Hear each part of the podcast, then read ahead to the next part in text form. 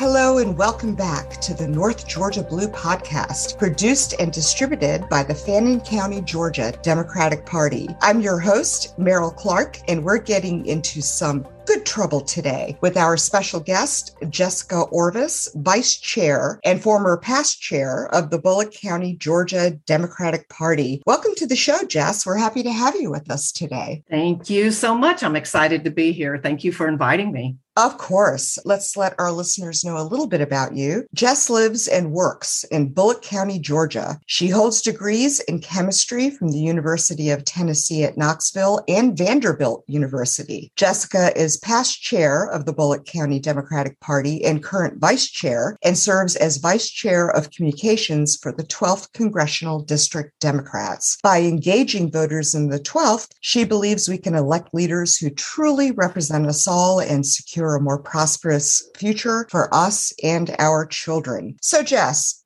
Statesboro is a blue dot in a heavily red area, much like we are here in Blue Ridge in our district, the ninth district. So, how do the Bulloch County Democrats work to ensure progressive change and reach your goals of electing Democrats? It's about 80% red to 20% blue up here. Is it similar in Bulloch County as well and across the 12th? I would say generally yes in Bulloch County. That sounds about right. But here in Statesboro, within the city limits, we are a blue dot. We are a blue city.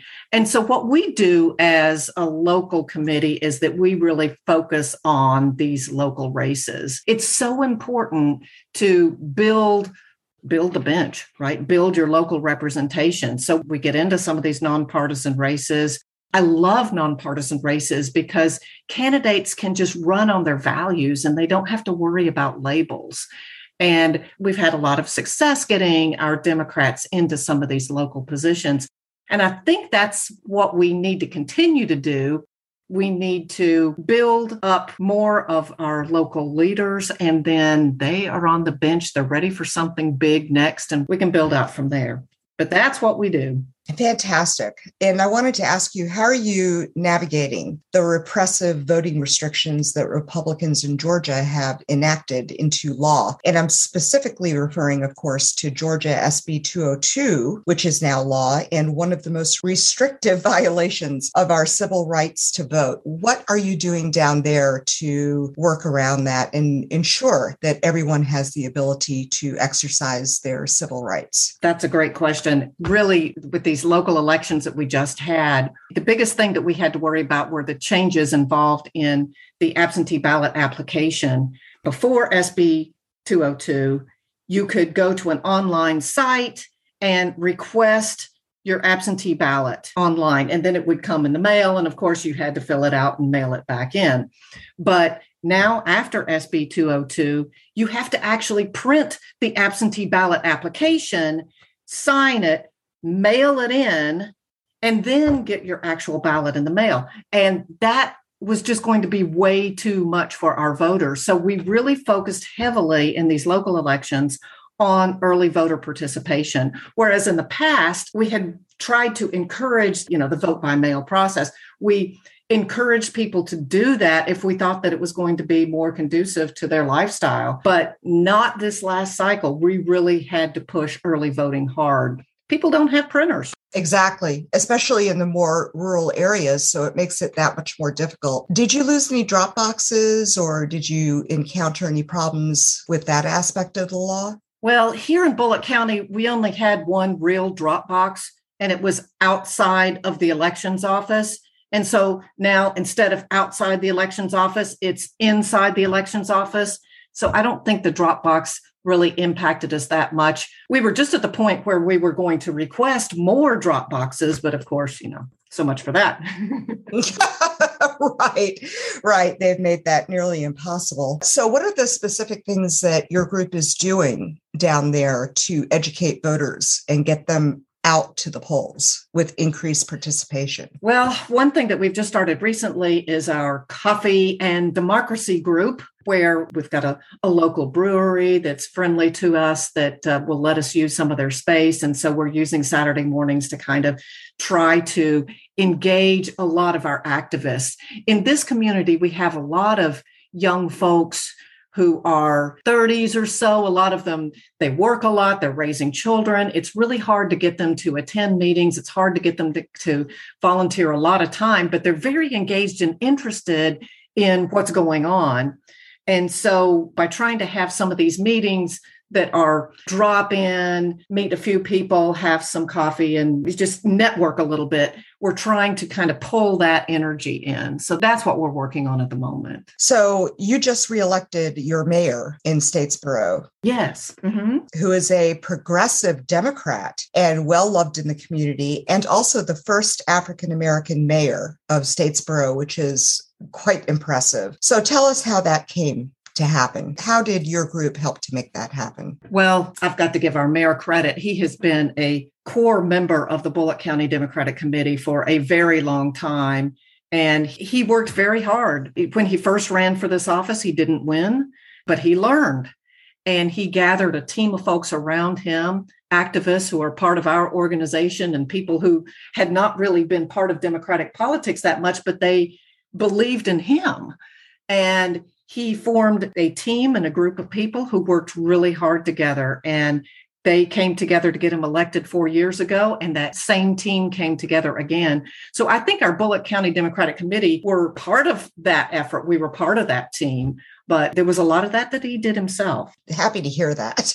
Would love to increase our blue dots across the state outside of Atlanta. So, also two years ago, you worked to get three women elected to Statesboro's city council, and there had never been any women on the city council. Exactly. So you have five council seats and you change your small city for the better with big improvements and a complete change in the conversation. How has the perspective of the city council changed?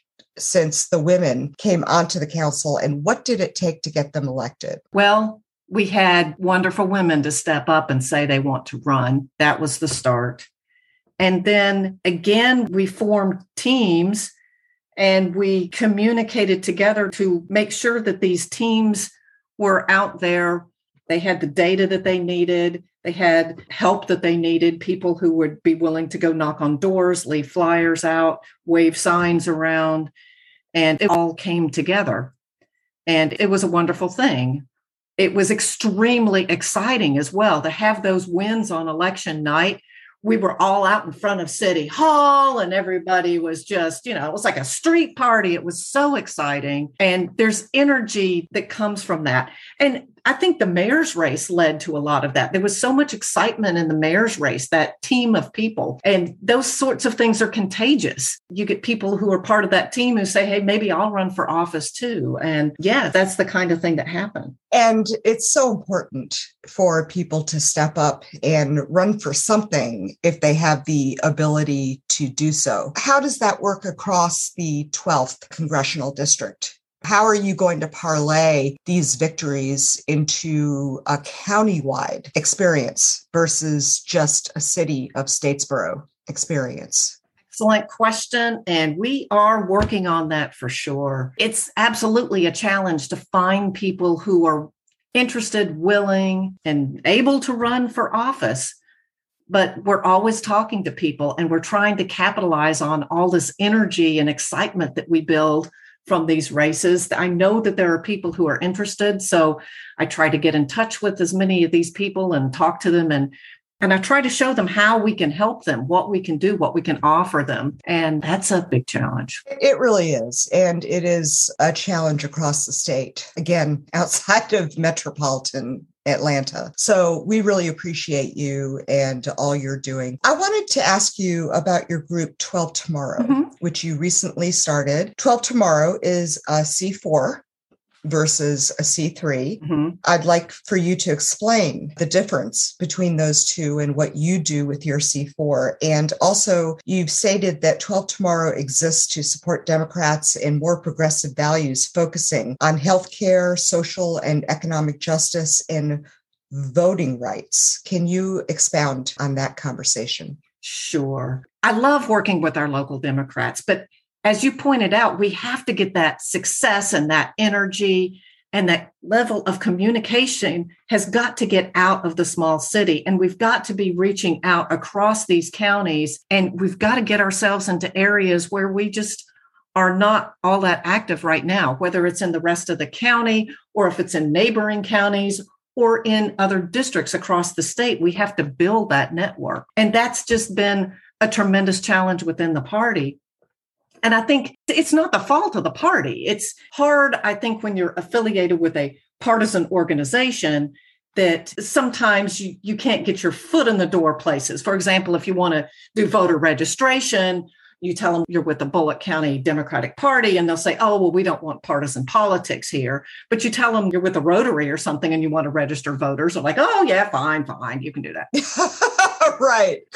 yes. So, so we realized that sometimes getting outside of partisan politics can give you a new avenue to work and connect with people. So with 12 tomorrow, we were looking to take our 12th congressional district and build an organization that could be focused on issues and could help draw attention to some of these issues in our district and help hold leaders accountable. So we formed a C4 because we wanted to do that. I mean, really, what I had in my head at first was I just want some billboards calling out Rick Allen.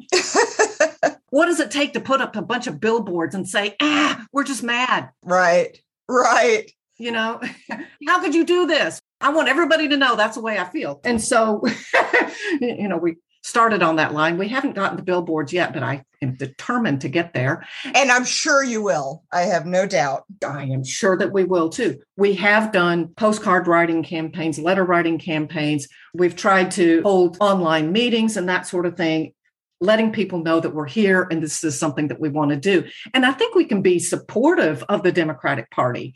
I've been telling my friends within the 12th congressional district that we're not competing with you, we're working with you. I mean, not officially, we're a C4, but we have values and goals that are similar. And I think that it'll be a positive thing to have this organization within our 12th district. So, to clarify, 12 Tomorrow is a nonpartisan C4 entity, correct? Yes, yes. So you're also not restricted in any way by partisan politics because that organization is nonpartisan. So I just wanted to make that clear. How did you decide on the three issues? Why only three? And how did you decide that the most important issues were healthcare, social and economic justice. And I don't disagree with you, and certainly voting rights. Right. So, how did that decision come to be? Well, the chair of our board, Jim Shepard, has an organization in Screven County called Screven Forward. And he did on the county level what we are trying to do on the district level. Screven Forward is now part of the Indivisible Network, but he built a coalition of people in that county who wanted to support these values within that county. And so when he built out 12 Tomorrow and invited some of us in to help him with this, we got together with our group and we talked about okay, what are some of the greatest needs in the 12th congressional district? We need to focus. And part of what we need to do is hone our messaging. And as Democrats, we're saying this all the time. Oh my gosh, we've got to get the messaging right. You know, we're losing the battle of messaging. We've got to do better with that.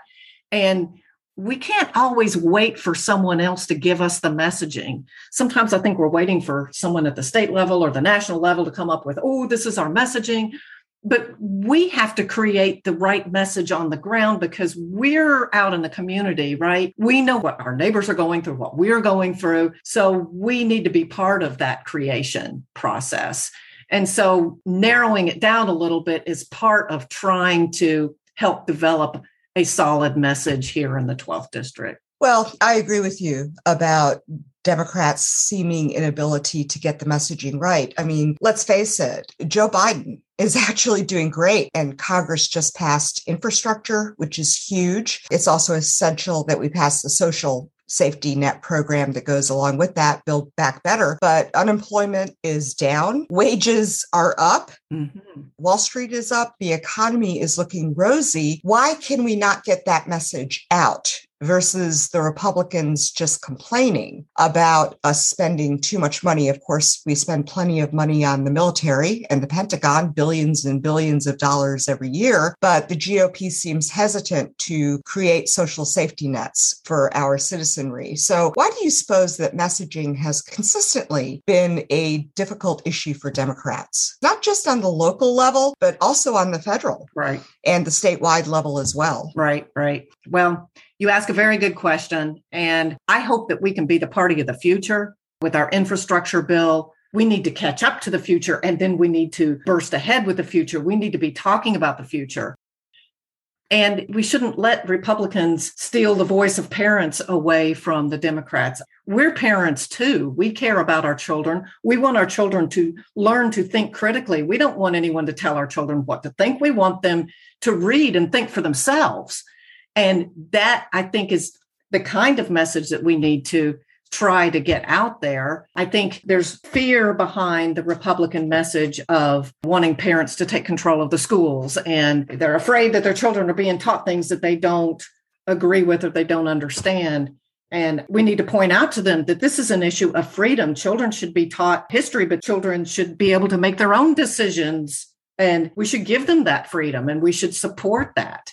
They should learn to think for themselves. So, why do we struggle so much with getting messages out? Sometimes we get lost in the weeds. Our messages are complicated ones. We need to simplify them. And sometimes we worry too much about answering Republicans. And maybe we should change the subject in some ways and talk about the future, talk about things. I mean, Republicans often don't answer us directly either. So, we need to find ways to change the subject and keep it simple. I agree. And certainly critical thinking and reasoning skills should be taught K through 12, as far as I'm concerned. And I never really learned actual history. It was all whitewashed when we were growing up. Right? True, true. I mean, we didn't learn about the Tulsa massacre. Right. We didn't learn about Tuskegee. Mm-hmm. We didn't learn the truth about slavery. It was all bleached history, whitewashed history, as a friend of mine calls it. Yes. And it's essential.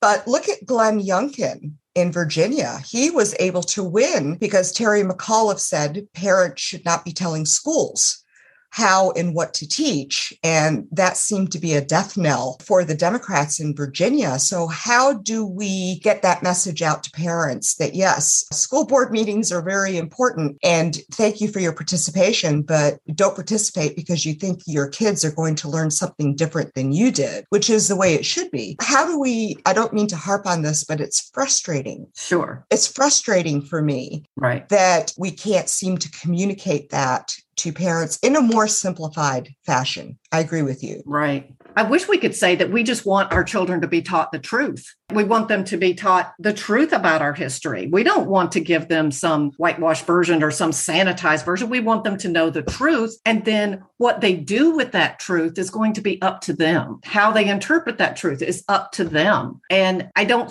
think that any of us should be afraid of the truth. I agree. It seems that many of us are. Well, not us per se, but many folks are. Right. So that is another battle. But Right. of course, this is the last gas for the GOP, isn't it? Our country is becoming more diverse. It's certainly changing. hmm White people will be a minority soon enough. We're not doing enough for climate change for future generations, and millennials and younger generation folks are understandably upset about that. So I'm hoping that as our country becomes more diverse, it's going to be easier for folks to understand what's going on because the kids are all right. They know what's going on. They really do. Right. Right. And we can all take that lead from them. Was there anything you wanted to add about healthcare, social, economic justice, and voting rights? Oh, that's a loaded question. Let's start with healthcare because that is so important. We know that Medicaid expansion is vital, and we certainly don't have that in a red state. So, what are your thoughts on healthcare specifically and why everyone should have access to it? Well, we've looked at a lot of data in the 12th congressional district with regard to healthcare, and we can just see how far behind a lot of our counties are. We have high rates of diabetes and heart conditions and high rates of adults with disabilities, and, and then, of course, the higher poverty poverty rate and you have a large number of people who are really in need of good health care. We're all in need of good health care. And we know that in these smaller counties, we don't have as much healthcare available. And as you said, the expansion of Medicaid is just something that we have to have for our citizens. So I think that that message still has to be there. It's not something that seems to be out there right now in this most recent election cycle that we weren't really talking about healthcare. And I think the pendulum swings back and forth on some of this. Mm-hmm. We do have the Affordable Care Act. And so attention gets diverted away into something else, but we can't take our eye off the ball. We have to keep healthcare in front and center to make sure that we get some action on that. Yes, and there are over 1 million uninsured Georgians as well due to the lack of expansion. Right. Of healthcare options in our state. So, yes, absolutely. Senator Jon Ossoff mm-hmm. visited Statesboro before his election. It was floored by the participation, the high level of participation that you have from your people down there. His team told you that he was highly impressed with the Democrats in Statesboro and Bulloch County and across the 12th and your group. What were the reasons for his kudos and how did you go about impressing him? Because I'm sure that's not an easy thing to do. So tell us about that visit. Oh, it was so exciting. We had some space outside in kind of a parking lot sort of area that was in downtown Statesboro. And a lot of people came out and they were just so excited to have a candidate come to our little town of Statesboro at such a pivotal time. I mean, we sometimes get candidates in the early parts of the election season or whatever. If they happen to be driving on their way to Savannah, they might stop in and see us. But to have a candidate come at the height of the election season. This was just, what was it, maybe a week or so before the election. And the big campaign bus comes in. And we, everybody was just so excited. We had a bunch of people who were standing there and we were singing, we were shouting, we were jumping up and down. And there was just really electric energy. Everyone who spoke at that was just energized and excited. And it was a different experience for us. And yes, the people on the bus with Ossoff were talking to us about, wow, we can tell something is happening. We feel really good about this. If we can come to a place like Statesboro and feel this kind of energy, there's something good going on. And all of us who were there, we felt it too. It was very exciting. Oh, that's lovely. And do you perceive that there will be a difference in the energy level come 2022 midterms? Because a lot of us are very, very tired. after the past few years, and we need to keep that level of voter participation up. So, what are your thoughts about going into 2022, at least for your area? Oh, I am quite hopeful that we can build that energy back up again because I think it will be there. I know what you're talking about with regard to being tired. I'm really tired too. Mm-hmm. I put a lot of energy into the local elections as well and just thought, oh my goodness, I'm just tired. And then there are all these bureaucratic things with the local party trying to get things set up for next year too. And I'm, everything is sort of tiring. But I think there's going to come a moment as we move into next year and get past the holidays that we are going to look around and say, hey, this is important. We're going to be sharing that message. We're going to be feeling that, I think. And I think we can pull that energy out again. I think it's going to be there. I'm counting on it.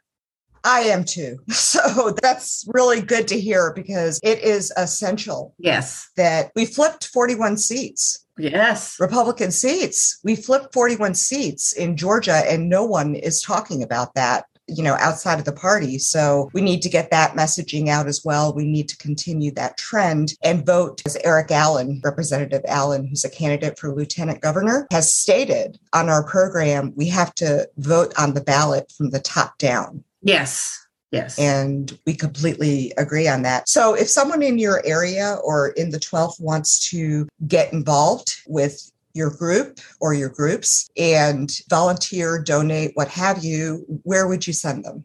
Oh, wow, that's exciting. I have websites. We have bullochdems.com. And that's B U L L O C H, correct? Yes. Okay. Bullochdems.com. And then we have 12tomorrow.org and that's spelled out 12 tomorrow. Okay, perfect. And that's good to know. And also, I ask all my guests this question. so I'm going to ask you as well. Tell us a fun fact about yourself, something not related to your work with the Democrats or your groups or anything political. Tell us a fun fact just about you. Oh, goodness. Well, I'm an amateur violinist and I play with the Georgia Southern Symphony. That's so cool. Yes, it's my other life. I'm so impressed and congratulations on playing with your symphony. That is really cool.